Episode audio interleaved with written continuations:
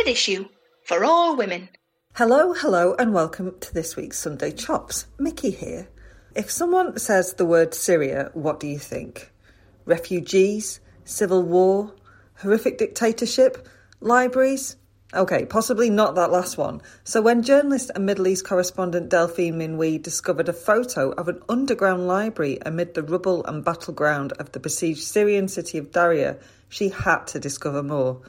And so started the incredible story of the Book Collectors of Daraya, which has now been translated from its original French by Laura Vergnaud for Picador. It's an astonishing tale of bravery and books, and I had a fascinating chat with Delphine about Daraya, the rebels she befriended, the women in hiding, and making an invisible story visible. Hands up, despite a lot of reading around what's happening in Syria and why, I have sometimes found the ever moving, multifaceted situation hard to grasp, and so Delphine's expertise was really useful for me in getting the facts straight. She is a fearless, talented, and resourceful seeker of the truth. So if you fancy finding out more about what Delphine writes about, you can follow her on Twitter at Delphine Minoui, and that is D E L P H I N E M for mother I N O U I. And if you want to see photos of the cats of Istanbul, you can seek her out at the same handle on Instagram. I am joined by Delphine Minoui, award winning Middle East correspondent for Le Figaro and author of The Book Collectors of Daraya. Delphine, hello. Hello. Thank you so much for joining me. So, The Book Collectors of Daraya was originally published in France three years ago and has now been translated here. And it is the extraordinary real life story of a band of young Syrian revolutionaries and the underground library that got them through a war. It's a tale of transgression through learning and a city under siege using books as, to use your phrase, weapons of mass instruction. How did you come to tell this astonishing story? Well, I got to find uh, those amazing book collectors by, uh, by coincidence. It was a time when it was becoming too dangerous for reporters to keep on going on the ground in Syria. Mm-hmm. I was blacklisted by the regime. I couldn't have access to Damascus anymore. It was becoming very hard to even to reach out to the rebel controlled areas as the violence was increasing as sadly some of my colleagues had been kidnapped some of them had been killed by the the rising uh, jihadis back then mm-hmm. so i was facing a dilemma how could I keep on telling the story, the important story of Syria, of the peaceful Syrian revolution, without being able to, to go out there? So I started surfing the web. I started getting connected to all the social network, um, Twitter, YouTube, Facebook. And one day, as I was uh, flipping through different pages on Facebook, I bumped into a specific page, which is called Humans of Syria, which gathers a, a collection of pictures taken by Syrian civilians themselves. One of the pictures was really striking.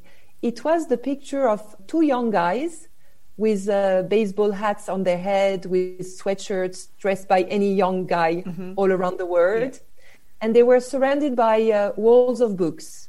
So it looked like a library, but there was no light. There was no natural light, no window, no door there was just a little caption. It was very intriguing, I would say, because this this picture was coming out of a war zone of Syria, and those guys obviously looked like they were reading books. And the caption was uh, very striking too. It was just referring to a secret underground library in Daraya. Yeah. And of course, I knew about Daraya. I knew that Daraya was one of the first cities which stood up against the regime of Bashar al Assad mm-hmm. in March 2011, which was, by the way, exactly 10 years ago. I knew about this amazing city where, where people, despite the violence, uh, despite the pressure from the regime, people were still trying to celebrate democracy, freedom, and justice without weapons. I remember this beautiful symbol back then when uh, protesters were met by bullets from the regime, and they would keep on uh, giving uh, bottles of water with roses to the policemen and to, and to the soldiers. Anyway, so to come back to this picture, I was really struck by this picture and I wanted to get to know more about what was the story behind the picture. Mm-hmm. So I got in touch with the administrator of this Facebook page who kindly put me in touch with one of the co-founders of the library who also had taken this picture and his name is Ahmad. And that's how the, the story started up by reaching out to Ahmad and try to get to know more what was going on inside this underground library. It is incredible. And you've just touched on something I wanted to ask you there. There's a moment in the book when you ask yourself whether, when you're talking to Ahmad, you're talking to a terrorist. And to clarify, you're not. But I think that moment of hesitation for you reflects how confusing and complicated the situation in Syria is because even for someone with your high level of knowledge around it, there is that confusion. And I think a lot of people, and myself very much included in this, don't have a huge grasp on what has happened and indeed what is still happening in Syria. Because as we've just mentioned, the war is ongoing. Apart from this shit is horrific, and Bashar al Assad and his family's regime are also horrific. Can you put into this is a big question can you put into layman's terms why a civil war has been raging in syria for a decade? On the one hand you have a real dictator using uh, the most extreme brutality of uh, the 21st century. Mm-hmm. a man who basically declared war to its own people. Yeah I mean, sadly now uh, the big Western media headlines portray Syria as as a, a, war zone, but we tend to forget who started the war. At the beginning of uh, March 2011, people went to the street. They were asking for reforms. They didn't want to topple the regime of Bashar al-Assad, but because they were met with so much violence, they had at one point, for some of them, to take up weapons to defend their cities, mm-hmm. to defend their friends, their relatives, their cousins. I mean, it's a regime who, at the beginning of the revolution, not only was firing as the demonstrators in the streets, but the regime forces would go to the funerals of those who had been killed. Yeah. And they would start killing the, the, the innocent people, innocent families who were not even allowed to mourn their sons, their brothers. And that's how it all started. Like the regime never accepted to open up for dialogue. And that's why at one point people turned into violent actions and very quickly it turned into a civil war. But now, sadly, when we portray the situation in Syria, we often talk about either the regime of Bashar al Assad or on the other side, the jihadis, yeah. the yeah. Daesh people mm-hmm. uh, who took over certain parts of the country with also a very terrible violence and who would oppose to the Ba'athist regime ideology another ideology, which is the ideology of violence and Islam, extreme Islam. And sadly, people like Ahmad and his friends and the other co-founders of the library, underground library of Daraya, who were the first people who went to the street, their voices has been erased from the narrative of Syria today. And that's the sad part. 10 years later, I mean, 10 years later, what's left? A country which is totally devastated. A country where one out of two inhabitants have been either displaced or turned into a refugee. Above that, you have hundreds of thousands of people who have been killed. Yeah. And as we are talking today, a lot of opponents are still facing harsh torture, including rape for women yeah. inside the horrible jails of Syria. In that number, there's like I think it's 193,000 people who are missing and therefore presumed dead. The, the, the stats are horrific, and it's just, I think it's shameful for the rest of the world looking at Syria and the inaction. And it's become a story that's almost invisible. So you've won awards for your reporting from the Middle East, but obviously you weren't able to travel to Syria for this story. And again, it's a question you ask yourself in the book. But how do you go about describing something you can't see? How do you make a story that is basically invisible visible? it was a, a very challenging exercise. Right. it, was the first kind, it's first time I was I was facing such a, a situation after covering the Middle East on the ground for almost 20 years. But I thought this is an important story to tell for the sake of the new generation, for the sake of understanding really what happened. It's our duty as reporters, as writers, to immortalize these even tiny and fragile parentheses of a search for democracy mm-hmm. in a in a country facing uh, the tyranny of a regime. It, it, was my duty to to give the voice to the voiceless people, to give a voice to what I call these sort of anonymous heroes.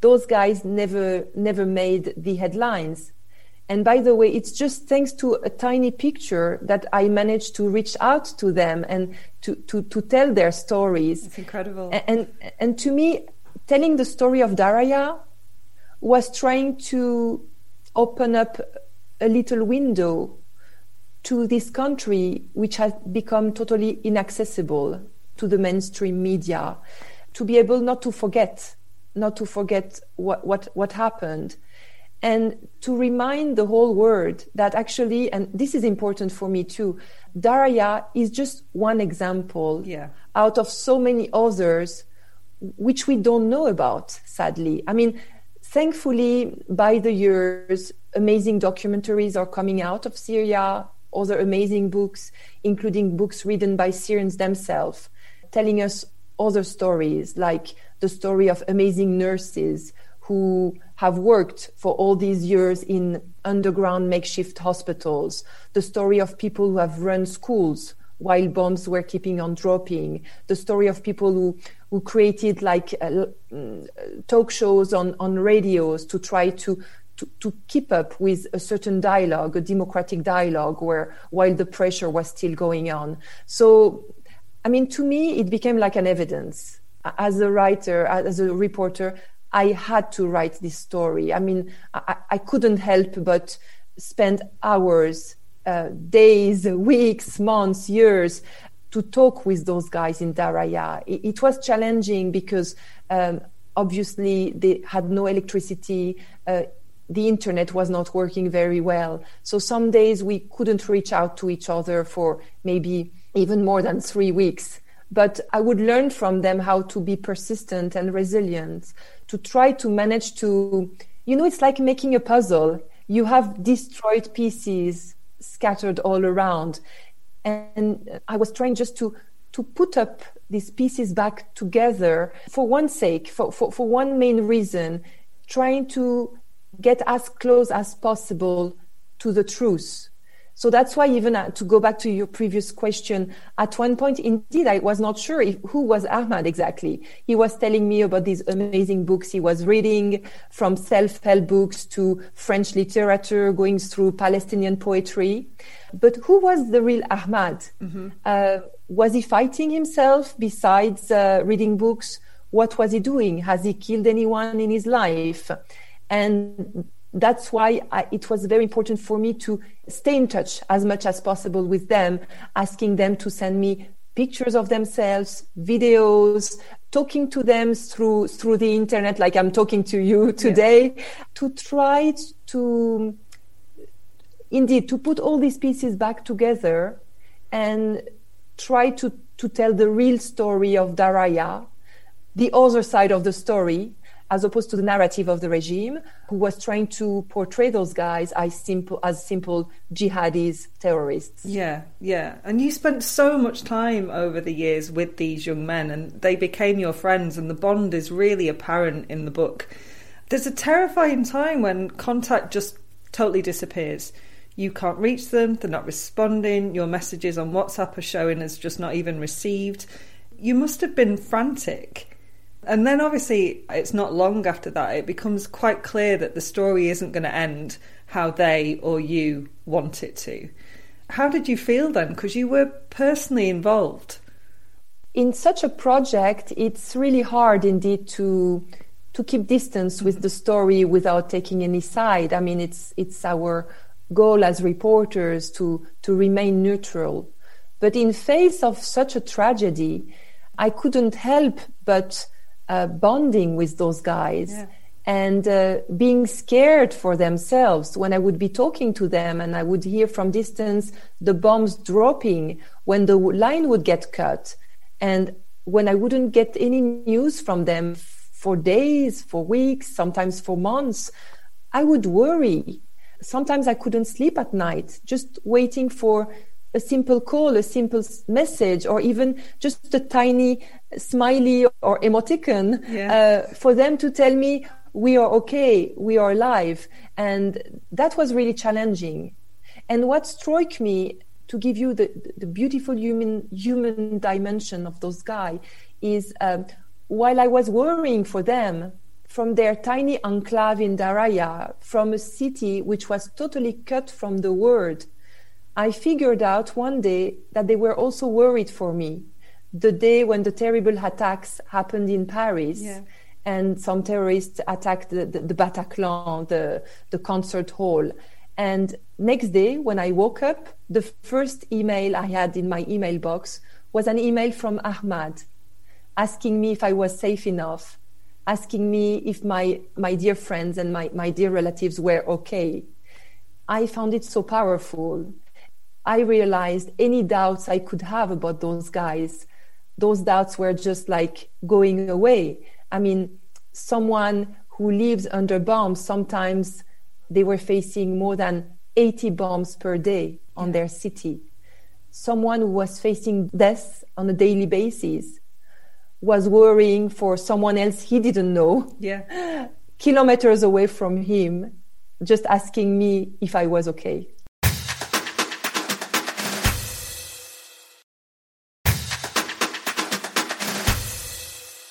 The library's very existence, let alone the courage it takes these guys to build it, is revolutionary, was revolutionary. Daraya never had a public library under Bashar al Assad.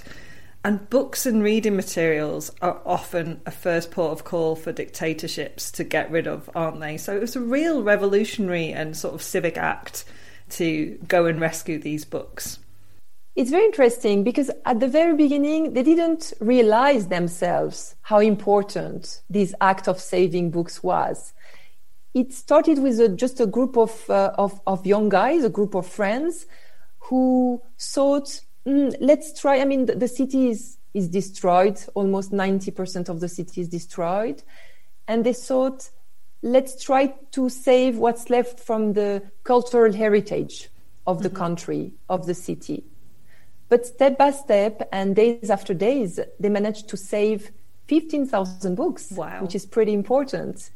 And then they thought, where shall we put them? And they found a basement in the city and they started gathering those books and organizing them by theme inside this place, which became an underground library. And what's striking is um, months after months, this library became a safe haven, but it also became sort of a, an underground university yeah. where anyone could go, borrow a book, and at a time when they were totally cut from the world, they would find, by flipping through the pages of books, they would find a way to get access to the world because they were in front of an amazing diversity of books without any censorship, which we, they were used to, without any propaganda, it would be an amazing window to get to learn about their own culture, but also about what was going on in, outside the, the world. What I found very touching is this amazing sense of, um, like, the sense of belonging to a group and preserving the group protecting each other, but also protecting each other's belongings. Yeah. Because each book, they decided to, to put on the first page of each book a number and the name of the owner of the book with the dream of giving back each book to whom it belonged to once the war is over. Yeah. And I found it just amazing again, it's that empathy, I think, and that connection. And obviously, sadly, it didn't happen because when Daraya fell, the mm. library was destroyed. What I found really interesting, I really loved it, was the fact that loads of the guys you were chatting to admitted that they hadn't really been into reading before the war. And I guess it touches on what you've covered there about well, the reading material was propaganded or censored to the the point of there just being blank pages. But when they did get into reading, there were some really interesting choices that became their favourites. Which ones were most surprising to you and why? it's amazing because all most of those guys admitted that they hated reading. They to to them reading a book was uh, uh, going through the, the, the propaganda coming out from the regime. Any book they would open up when they would be at school would have the either the portrait of Bashar al-Assad or the profile picture of his father, Hafez al-Assad. Uh, so to them, the, the, the book, like opening a book, meant reading propaganda, reading one idea, one rule, one ideology, and when they started like opening up those books, they discovered like so many different ideas. Um, to give you examples, they would uh, bump into The Little Prince of Saint-Exupéry. They would read um, The Alchemist of Paulo Coelho, which has been translated all around the world, which we all read when we were young as well.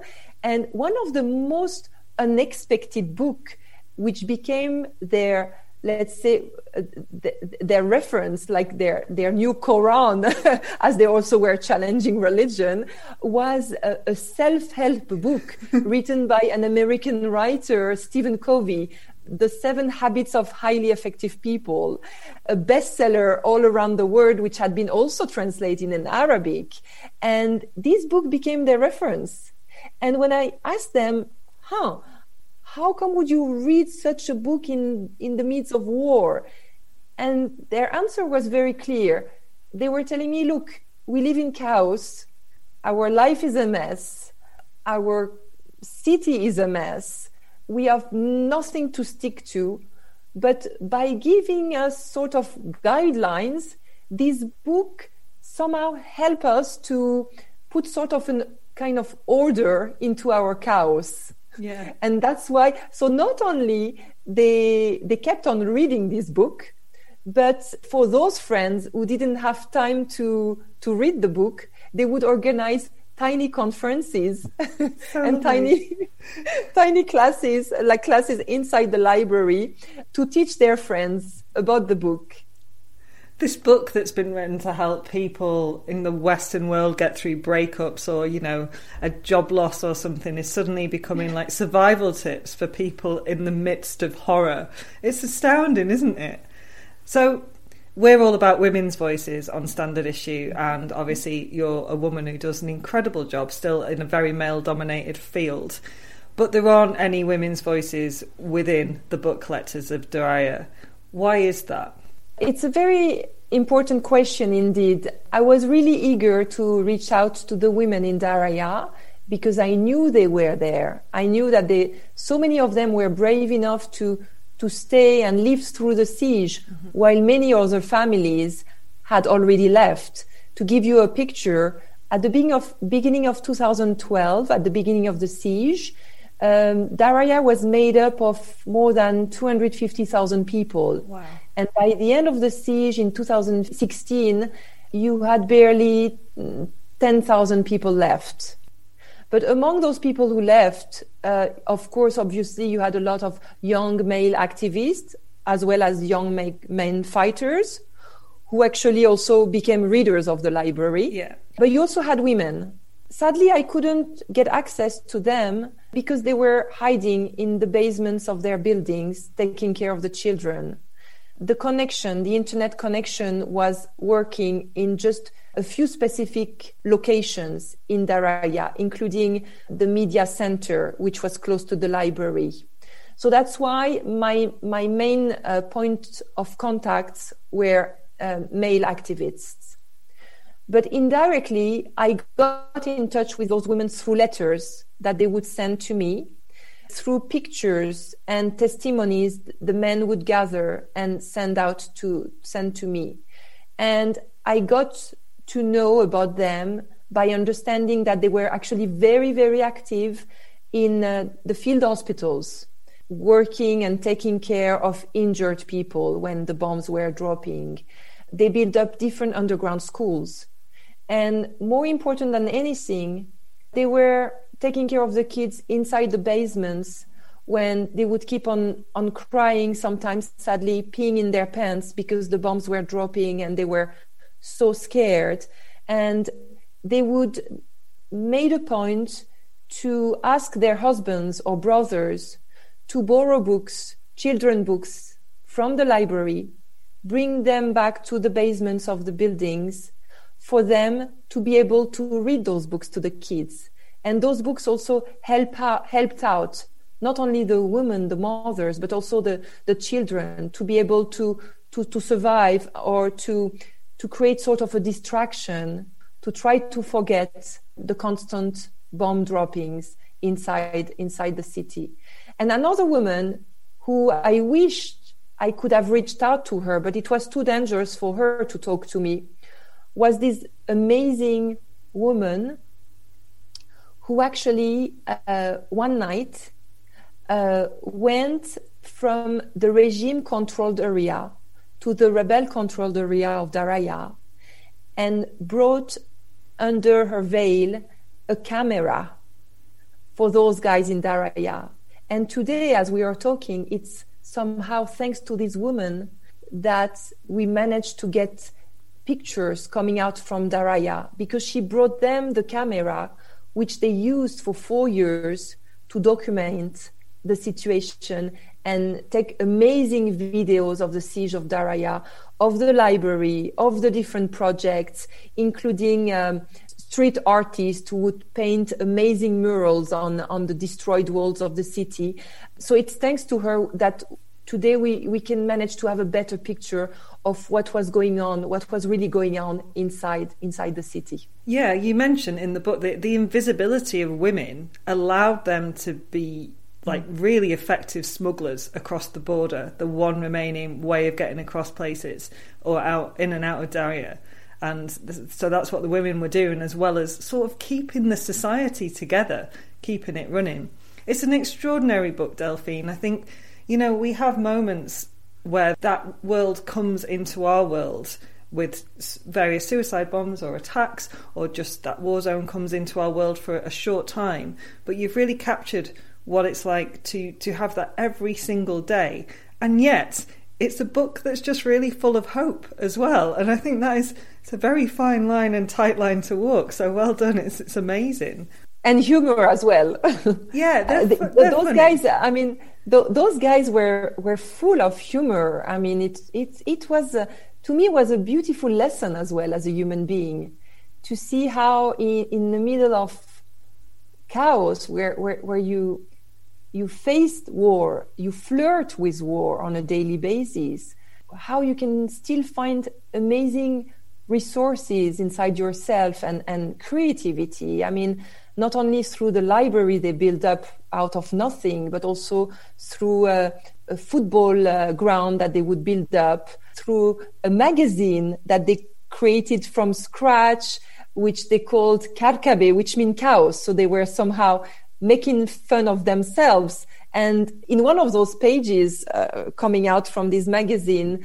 they had these crosswords and they also had these horoscope where the they would recreate they would recreate um, they would change the astrological signs into uh, other signs related to war. So the kalashnikov the the, the, the barrel bombs the helicopters and the advices they would give to their friends were just so much fun and so much uh, uh, ironic. Like uh, one of the advices was about, okay, so if tomorrow you're invited to have dinner at your friend's house, you'd better eat before going there. Otherwise, there wouldn't be anything to eat because there was nothing to eat at one point. I mean, the, the, the, the, city was so, so locked up, so sealed that even the different aid convoys from the UN couldn't enter the city. So at one point, those guys even had to cultivate their own tiny garden to, to grow uh, vegetables. and uh, to be able to to eat something. Yeah. Uh, but again, I mean, despite the harsh situation, they they would always make fun of it. They would always make fun of themselves, and they would all, always like you know, uh, tease each other, uh, whether into their love stories or into their relationship with their mother, would keep on calling them and crying on the phone and getting worried for them. And they would be like, Mama, I'm living the best days of my youth because, you know, it's the first time I can express my, my feeling of freedom. So don't worry for me. Just go back to your kitchen. I mean, they were really fun. They were like really funny guys.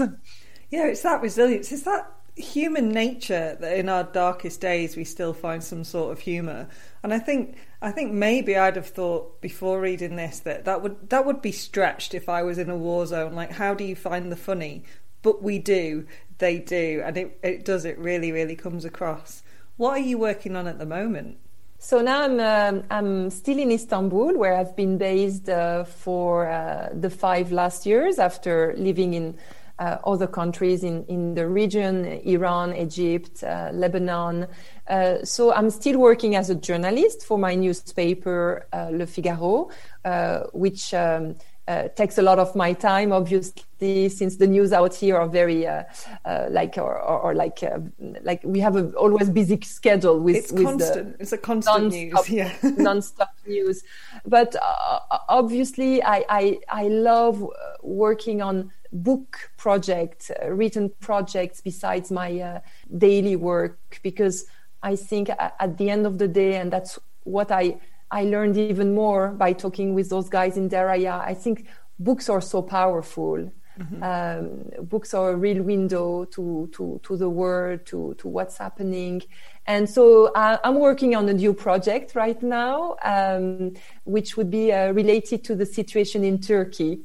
I don't want to tell you more about it, but uh, I, am I'm, I'm keeping on writing and, and, and, and working on such written projects. Okay, I appreciate your secrecy, but if people, if there is an announcement, where can people follow you on the internet to find out what's going on? Yes, I, I am. Uh, I'm reachable, and uh, people can follow my work on, on Twitter as well as Facebook and Instagram, which I always try to give also a, a different picture of what's going on in the region uh, behind the scary headlines. So if you get into my Instagram uh, profile, you'll get to know also about my love for cats in Istanbul, which are amazing creators.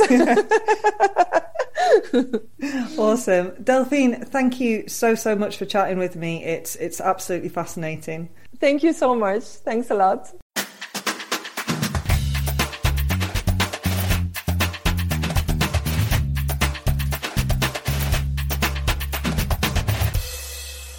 Standard issue for all women.